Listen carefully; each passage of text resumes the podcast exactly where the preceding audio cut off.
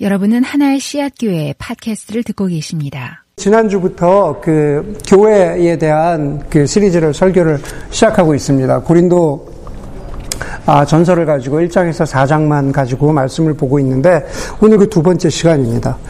아, 우리가 살다 보면은 어떤 증거가 있어야 그 신뢰를 주고 확신을 얻게 되는 그러한 경우들이 있습니다. 뭐 예를 들면 어, 살인 사건 경우 같은 경우 그러겠죠. 어, 어, 뭐라 그러죠? 심증은 있는데 물증이 없으면은 그 증거가 없으면은 어, 안 됩니다. 어, 그런 경우도 있고 뭐 여러분들 가운데 낚시 좋아하는 분들이 있을지 모르겠는데 아무리 이 낚시터가 좋다고 해도 어, 고기가 큰 고기가 물고기가 나왔다라는 증거가 있어야죠. 하다못해 어, 낚시터 큰 물고기 사진이라도 보여줘야 아, 그 증거가 아, 되지 않을까라는 생각을 합니다.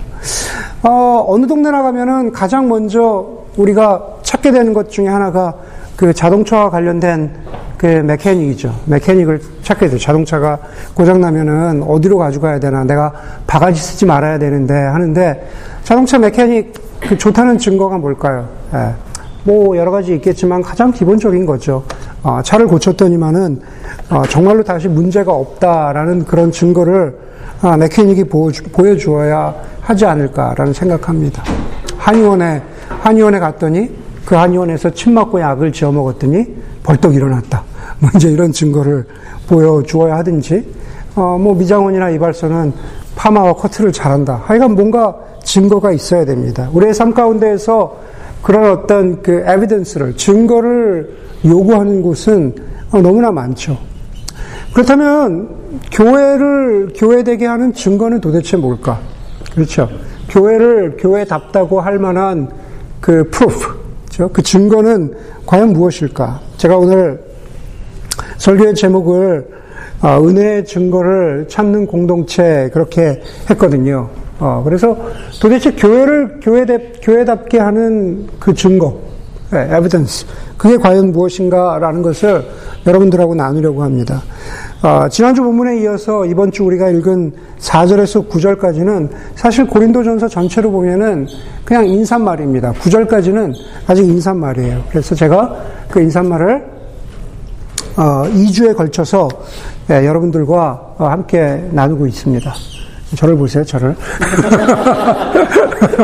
뭐 새도 들어왔다. 예, 하여간, 예, 여러분들을, 여러분들을 하나님께 집중하기 어렵도록 만드는 예, 여러 가지 사탄의 예. 하여간 어, 오늘 그걸 말씀을 나누려고 합니다. 4절이 이렇게 시작합니다. 4절에 나는 여러분이 그리스도 예수 안에서 받은 하나님의 은혜를 생각하고 여러분의 일로 언제나 감사를 드립니다. 그랬죠. 인사말이에요. 나는 나는 여러분이 그리스도 예수 안에서 받은 하나님의 은혜 때문에 감사합니다. 다시 말해서 고린도 교회가 받은 하나님의 은혜, 은혜를 인해서 감사한다는 말이죠. 그 예, 그리스도 예수 안에서 받은 하나님의 은혜라는 게 과연 과연 무슨 뜻일까? 마치 그런 것 같잖아요. 그냥 이렇게 그리스도인들이 굉장히 자주 얘기하는 그렇게 진부한 표현, 그냥 클리셰 같잖아요. 그냥 그리스도 안에서 너희가 받은 하나님의 은혜. 그게 과연 뭘까? 여러분, 아이들 중에 보면은 요즘에 그, 요즘은 아닌 것 같은데 그, 그 K로 시작하는 여자애들 이름 중에 K로 시작하는 여자애들 이름이 많이 유행했던 적이 있죠. 대표적인 것 중에 하나가 뭐 카리스 이런 거죠. 예, 카리스, 카리스. 예, 카리스. 몰라요? 예, 이런 사람들 같으니라고. 예, 예, 카리스라는 뜻은 뭐냐면은 예, 헬라어로 은혜라는 뜻이에요. 여기 그리스도 예수 안에 있는 은혜라는 뜻입니다. 그런데 grace를 뜻하는 하나님의 은혜와 그리고 우리가 와 저 사람은 은사가 많네.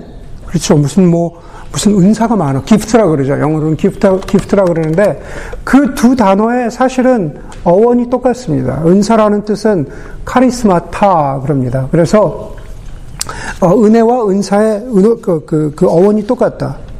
사실은 그래서 오늘 제가 여러분들 안에 있는 그리스도의 은혜를 인해서 감사합니다라고 할 때는 그것은 고린도 교회에 주신 하나님의 은혜를 뜻하기도 하고 그리고 동시에 고린도 교회가 가지고 있었던 하나님의 은사를 뜻하기도 합니다. 사실 두 가지 다를 사도 바울이 그렇게 쓰고 있는 겁니다.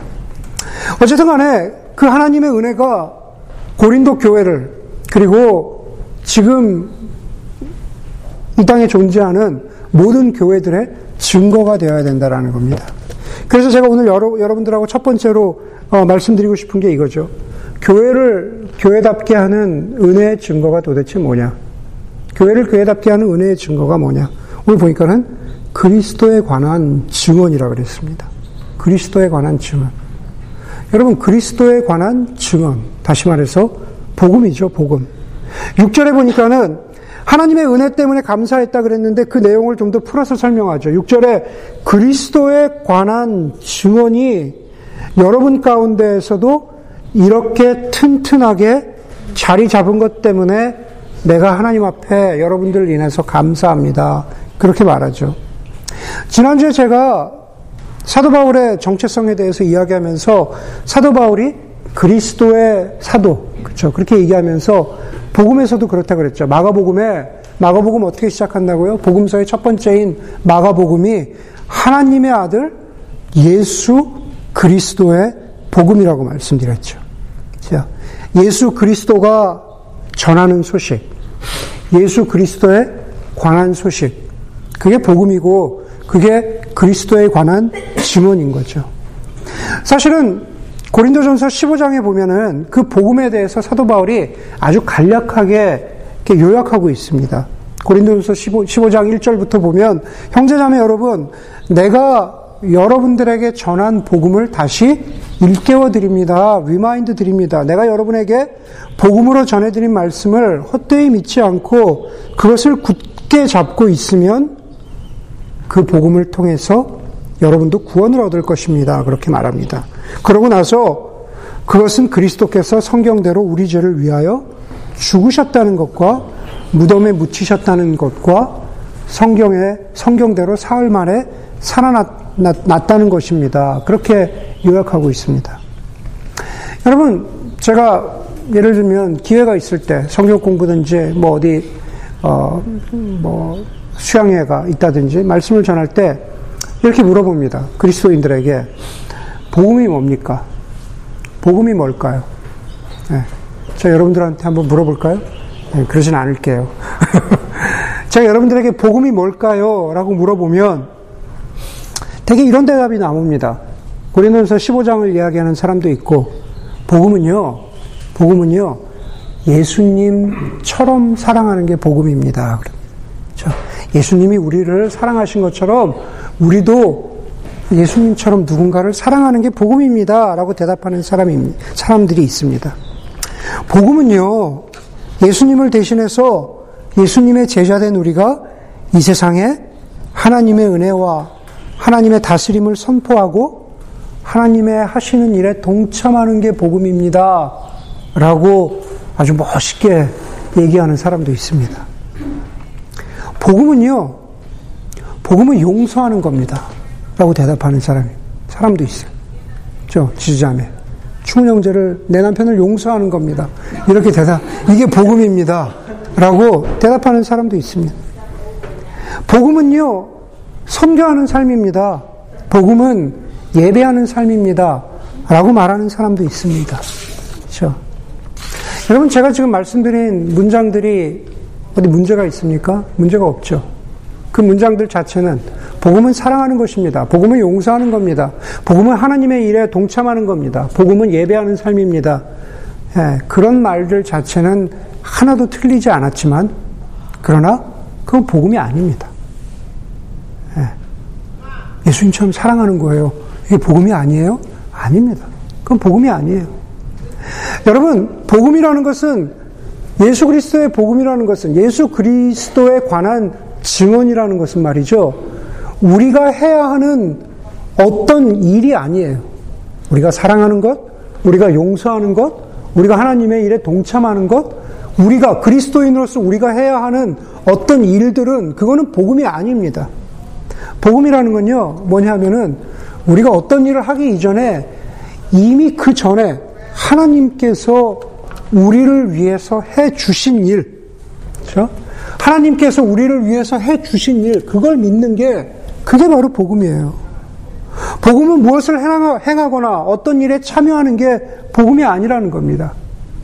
복음은 그리스도께서 저와 여러분들을 위해서 이미 해 주신 일, 이 세상을 위해서 이미 해 주신 일, 그것을 알고 그것을 믿는 것, 그것을 우리가 복음을 믿는다라고 하는 거죠.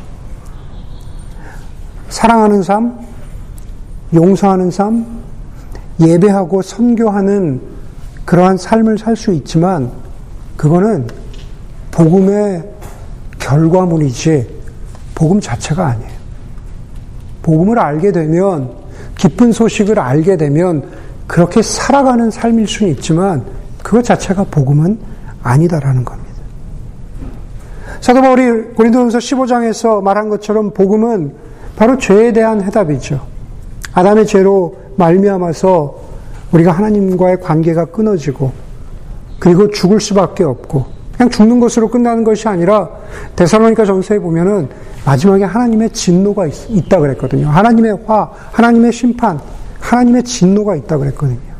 그냥 단순히 어, I don't care. 나 저 사람하고 더 이상 관계가 없어도 하나님과의 관계가 이 형제와의 관계가 끊어져도 좀 불편하지만 감수하고 살지. 예, 그 정도가 죄의 결과가 아니다라는 거예요.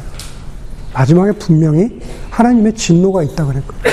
그런데 그 진노로부터 하나님의 심판, 진노로부터 하나님 스스로가 우리를 구해내신 것.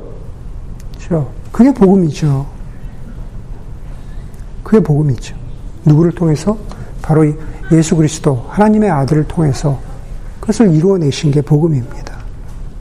예.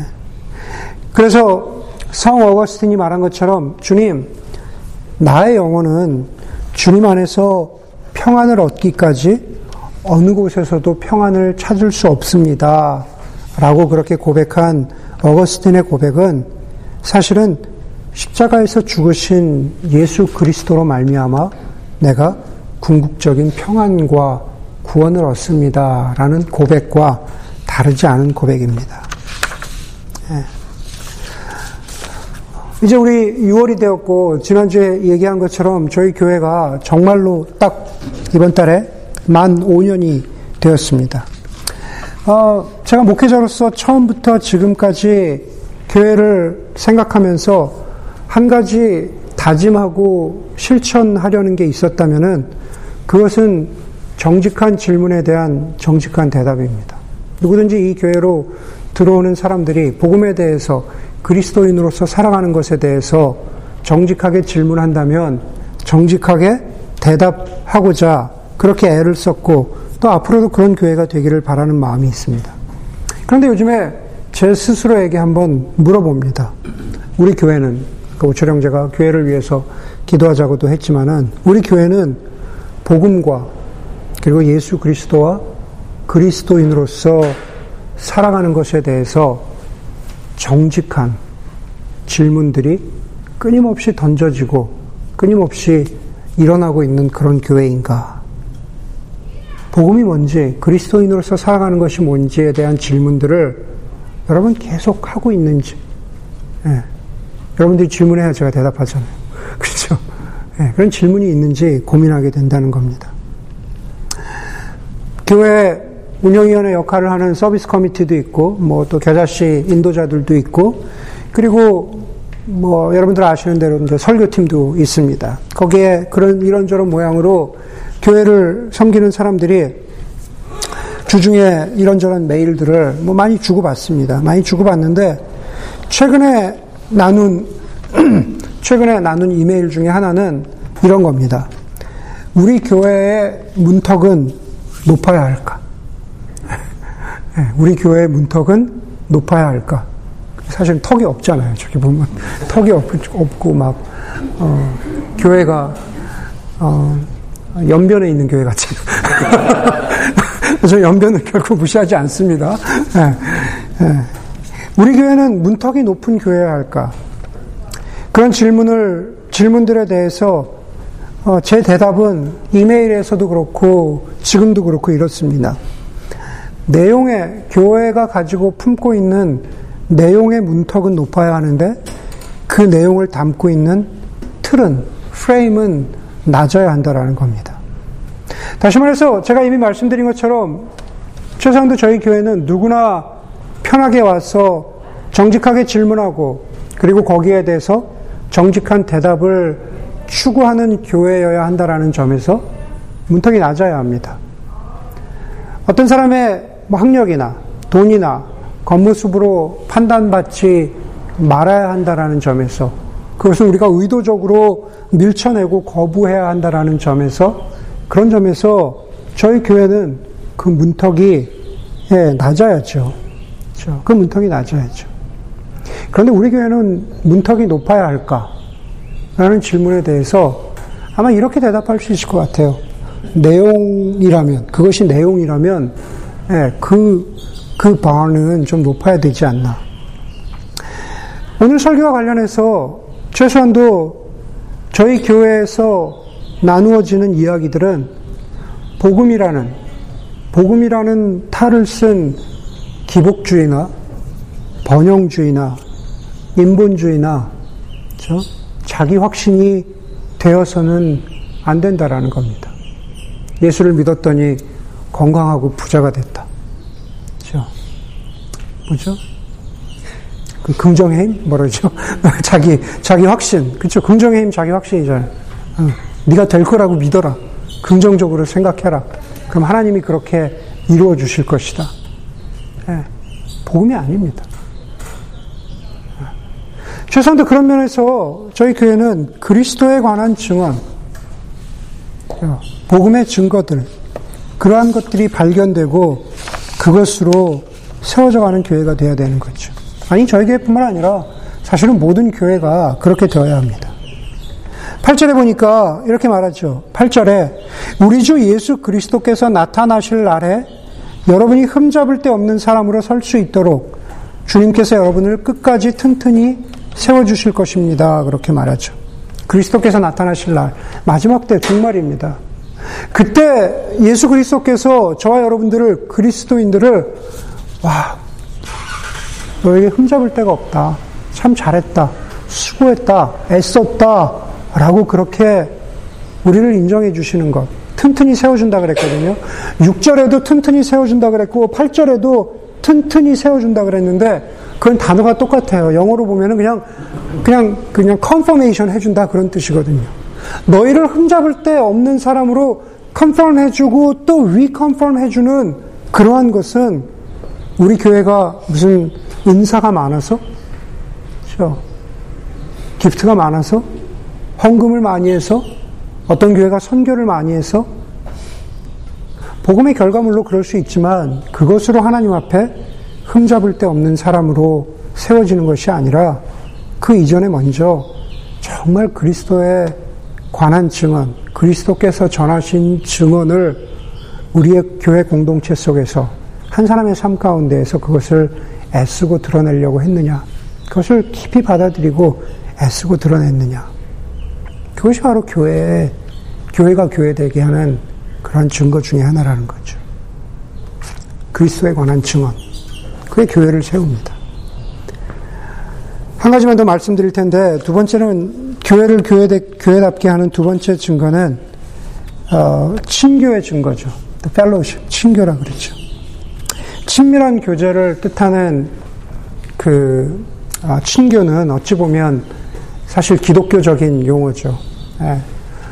그 기독교적인 용어가 간혹 있습니다. 어, 우연히 저도 페이스북에서 봤는데 어, 교회 반주자. 교회 혹시 반주해 보셨던 분들 계세요? 교회 반주자를 교회 사전에서 번역하면은 이렇게 풀어 쓴대요. 반주기.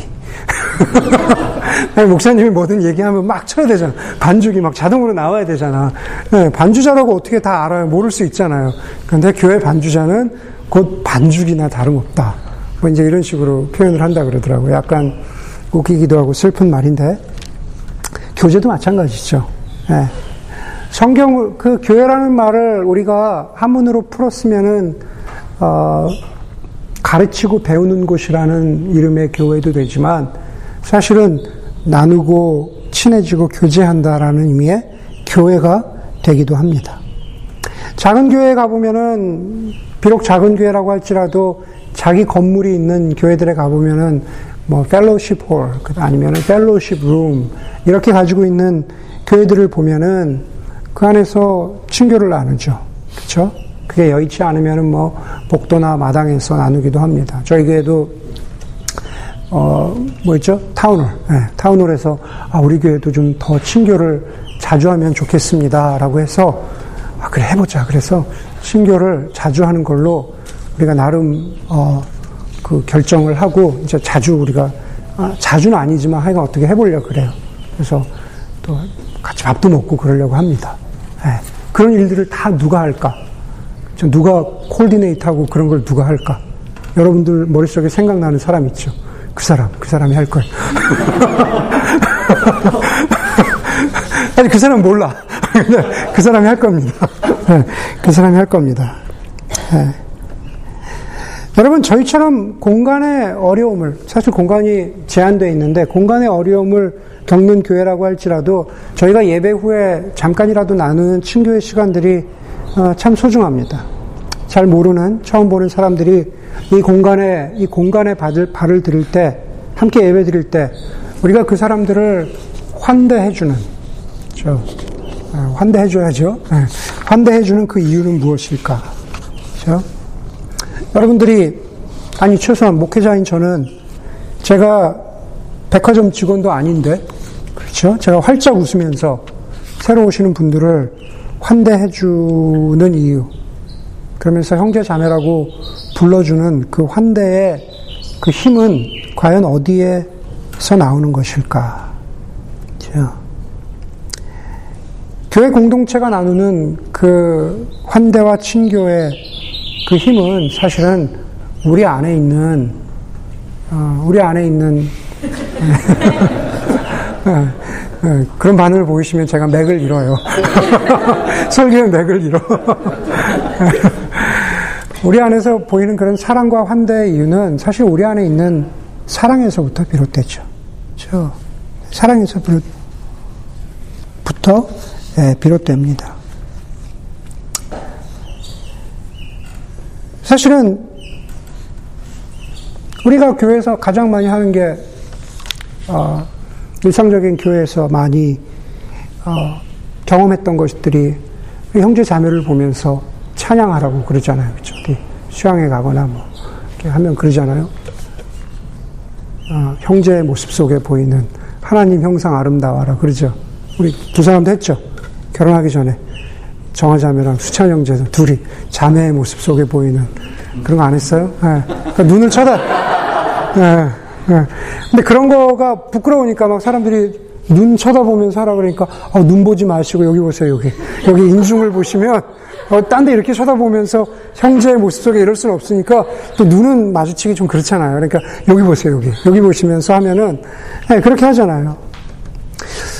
그런데 서로 그렇게 격려하고 축복하고 사실은 사랑이 있는 것처럼 그렇게 했는데 사실 많은 교회들이 다, 다음 주에도 그 다음 주에 얘기하겠지만 많은 교회들이 또 그렇게 하나님 형상 찬양했는데 그 다음 주에 막 싸우잖아요. 멱살 잡고 싸우고 막 소리치고 싸우고 그러잖아요. 예. 우리가 그런 아픔이나 갈등 그런 것들 한 번씩 다 겪었는데 왜 그래야 할까? 현대 교회들과 비슷하게 여기 고린도 교회도 크게 다르지 않았다는 겁니다. 그렇죠? 앞으로 그런 모습들이 계속 나오죠. 사실 고린도 교회 계속 나옵니다. 사도 바울은 고린도 교회에게 교회를 교회되게 하는 사랑의 증거를 어디서 찾으라고 할까? 사랑이 우리 안에 있다고 하는데 이번 주는 이렇게 찬양했는데 왜 다음 주는 멱살 잡고 싸우면 도대체 지난주에 그 사랑은 그 사랑은 그건 가짜인가? 네, 도대체 그 사랑의 힘이 어디서 나오는 건가? 사도 바울이 고린도 교회에게 권면하면서 이렇게 말합니다. 9절에 보니까는 9절에 보세요. 9절에 하나님은 신실하신 분입니다. 그러죠. 네, 하나님 신실하신 분입니다. 로마서에 보면은 로마서 1장 16절, 17절, 18절에 보면은 네, 우리가 복음으로 복음 안에 하나님의 능력이 나타나서 그렇죠? 우리가 구원받잖아요.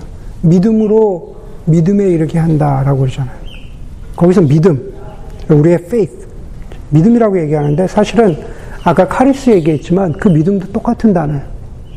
우리의 믿음과 하나님의 신실하심은 그 신실하심, faithfulness라고 그러죠.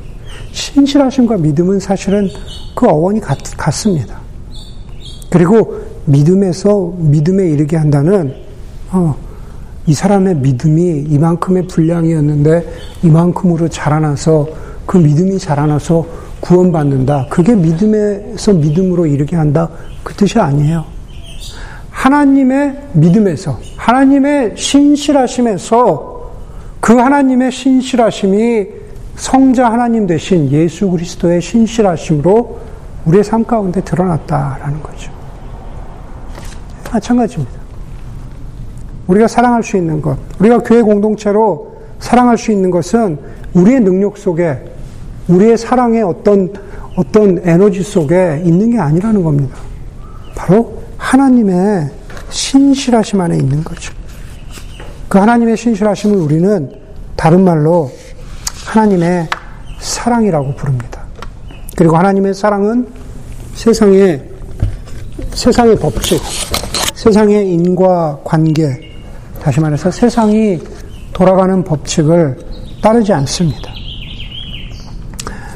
그 퓰리처 수상 작가인 그 메릴린 그 로빈슨이 쓴 길리아드라고 하는 그 책에 보면은 여러분 한번 읽어보세요. 길리아드. 그 영어로 읽어도 되고 한국말로 읽어도 되는데 되게 좋아요. 성경에 보면 길르앗 그러잖아요. 그, 그 이스라엘 백성들이 그렇게 했던, 다녔던 그 광야를 다녔던 곳 중에 길르앗 뭐 이렇게 나오잖아요. 근데 그 길리아드. 예. 그 길리아드라는 책에 보면은 70이 넘은 목사가 아주 7살, 8살밖에 되지 않은 어린 아들한테 이렇게 말하는 구절이 나옵니다. 사랑에는 균형이 없어. 그리고 사랑이란 것은 굳이 균형을 갖춰야 할 그럴 필요도 없는 거야. 일시적인 것에 영원한 것이 끼어드는 것이니까 납득이 안 되지.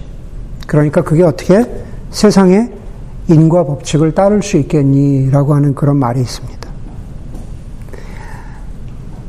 교회 공동체가 나누는 사랑은 세상의 인과 법칙을 따르지 않아요. 다시 말해서 상호성의 원칙이죠. 네. 사랑이라는 이름이 되었건 무엇이 되었건 일반적으로 일반적으로 세상을 돌리는 원칙은 내가 이만큼 해주었으니 나도 이만큼 받아야지. 저 사람이 나한테 이만큼 해줬네? 어, 내가 미안해서라도, 네, 뭔가 보답해야지, 베풀어야지. 이게 바로 상호성, 그죠? 상호성의 원칙입니다. 메릴린 로빈슨의 말대로라면은 그러한 상호성은 이만큼 해줬으니 이만큼 받는다. 라는 것은 그냥 그것은 일시적인 거죠. 그리고 우리 인간을 향한 하나님의 신실하심에 담겨 있는 하나님의 사랑은 영원한 것입니다. 일시적인 세상에 영원한 하나님의 사랑이 끼어드는 거죠. 인터럽 하는 거죠. 그러니까 그게 납득이 안 되는 겁니다. 사람들이 교회를 보면서 납득하지 못하는 이유는 사실 그런 거죠. 네. 일시적인 것, 세상의 상호성의 원칙으로 교회를 바라보면 왜 저렇게 사랑할까? 왜 저렇게 조건 없이 사랑할까? 라는 그 영원성을 이해할 수가 없는 겁니다.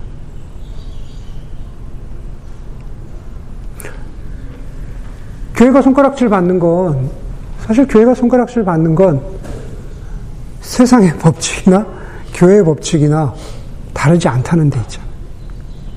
교회는 영원성의 원칙을 추구해야 되는데, 밖에서 보기에 교회도 상호성인 거예요. 내가 이만큼 해줬으니, 어, 저, 이만큼 받아야겠다. 세상의 법칙이 교회 속으로 들어오면은 안 된다라는 거죠. 어찌됐건, 다시 돌아가자면, 그 하나님이, 하나님의 사랑에, 세상의 법칙이 이해할 수 없는 하나님의 사랑의 근거에서 우리를 예수 그리스도와 펠로우십, 신교를 갖도록 하셨다라는 거죠. 그리고 바로 그 하나님의 사랑 때문에 우리가 서로 사랑할 수 있는 서로 사랑할 수 있는 힘을 가지게 되었다라는 겁니다. 부모는 한 살이 안 된 아이에게 왜 저렇게 자전거를 못 타냐고 그렇게 윽박 질러서는 안 되죠. 한 살이 안 된 아이는 돌이 안 된 아이는 자전거를 타지 못하는 게 당연합니다. 하지만 아이가 여섯 살이 넘으면 너는 자전거를 탈 수 있다고 격려해 주죠. 격려해 주고 도와주기도 합니다. 완벽하지 않을지는 몰라도 대략 여섯 살이 되면 부모는 아이가 자전거를 탈 수 있다는 것을 알기 때문에 그렇습니다. 예수님께서도 교회를 향해서 똑같은 말씀을 하시는 거죠. 교회는 저와 여러분들은 우리 안에 성령 하나님이 있는 공동체죠. 그 공동체는 여섯 살 아이와 같은데 그렇기 때문에 아직 완벽하지 않을지는 몰라도 그래도 우리는 하나님의 방식으로 사랑하는 것을 노력할 수 있습니다.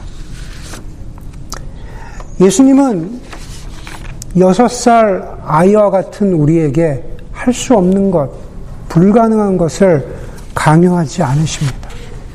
부족하지만 우리는 사랑할 수 있어요. 그 능력, 성령 하나님께서 우리 안에 계시기 때문이죠. 제 얘기가 아니라 성경의 말입니다. 요한복음 13장 35절에 보니까 너희가 예수님이 제자들에게 말씀하세요.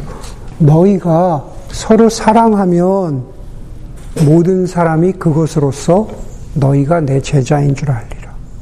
너희가 서로 사랑하면 너희가 교회라는 것을 세상이 알게 될 것이다. 라고 그렇게 말합니다.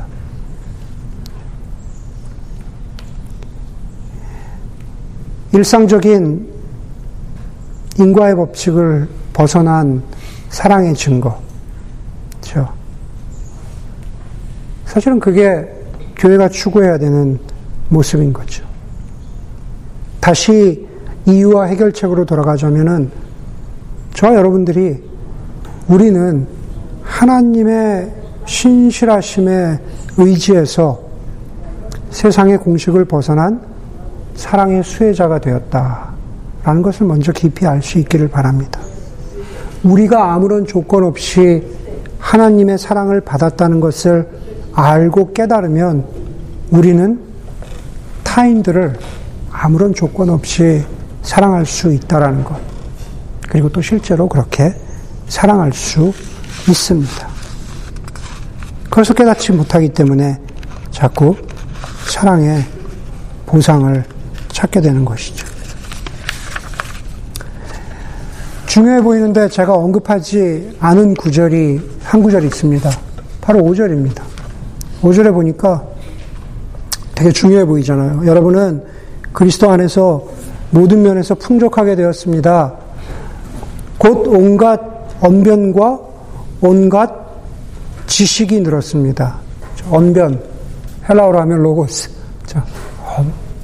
자, 진짜 말 잘합니다. 온갖 지식이 늘었습니다. 예, 그노시스, 지식이 늘었습니다. 예, 말 잘하는 거하고 지식은 말 그대로 은사예요, 은사. 기프트라는 거죠. 고린도 교회가 그게 엄청 늘었습니다. 이러는 겁니다. 그런데 그 은사들이, 그 은사들이 오늘 설교한 것처럼 그리스도에 관한 증언, 다시 말해서 복음, 그리고 그리스도께서 우리에게 주신 사랑에 근거하지 않으면 그런 교회가 아니라면 그거 아무것도 아닙니다. 자기 자랑과 과시에만 사용되고 남에게는 덕이 되지 않으니 아무런 쓸데 없습니다. 라고 이야기하는 게 사실 그게 고린도, 고린도 전서예요. 예, 고린도 전서입니다. 예. 그런데 그것은 우리 교회, 현대 교회들도 어, 가르쳐 드려야, 어, 가르침을 받고 새겨 드려야 하는 그런 말씀이죠. 말씀을 예, 마치도록 하겠습니다. 다른 교회 볼 거 없이 저희 교회는 그렇죠? 그리스도에 관한 증언, 복음이 무엇인지 질문되고 답이 되고 그래서 그 안에 서로 소통이 있는지 그리고 정말로 세상의 사랑의 방식이 아닌 예수 그리스도의 사랑의 방식으로 살아가려고 부족하지만 애쓰고 있는지. 그게 사실은 고린도 교회라는 유젠프를 통해서 모든 교회들에게 주시는 교회가 가져야 되는 증거라고 사도 바울이 말하고 있습니다. 그 목소리에 귀를 기울일 수 있기를 바랍니다. 기도하겠습니다.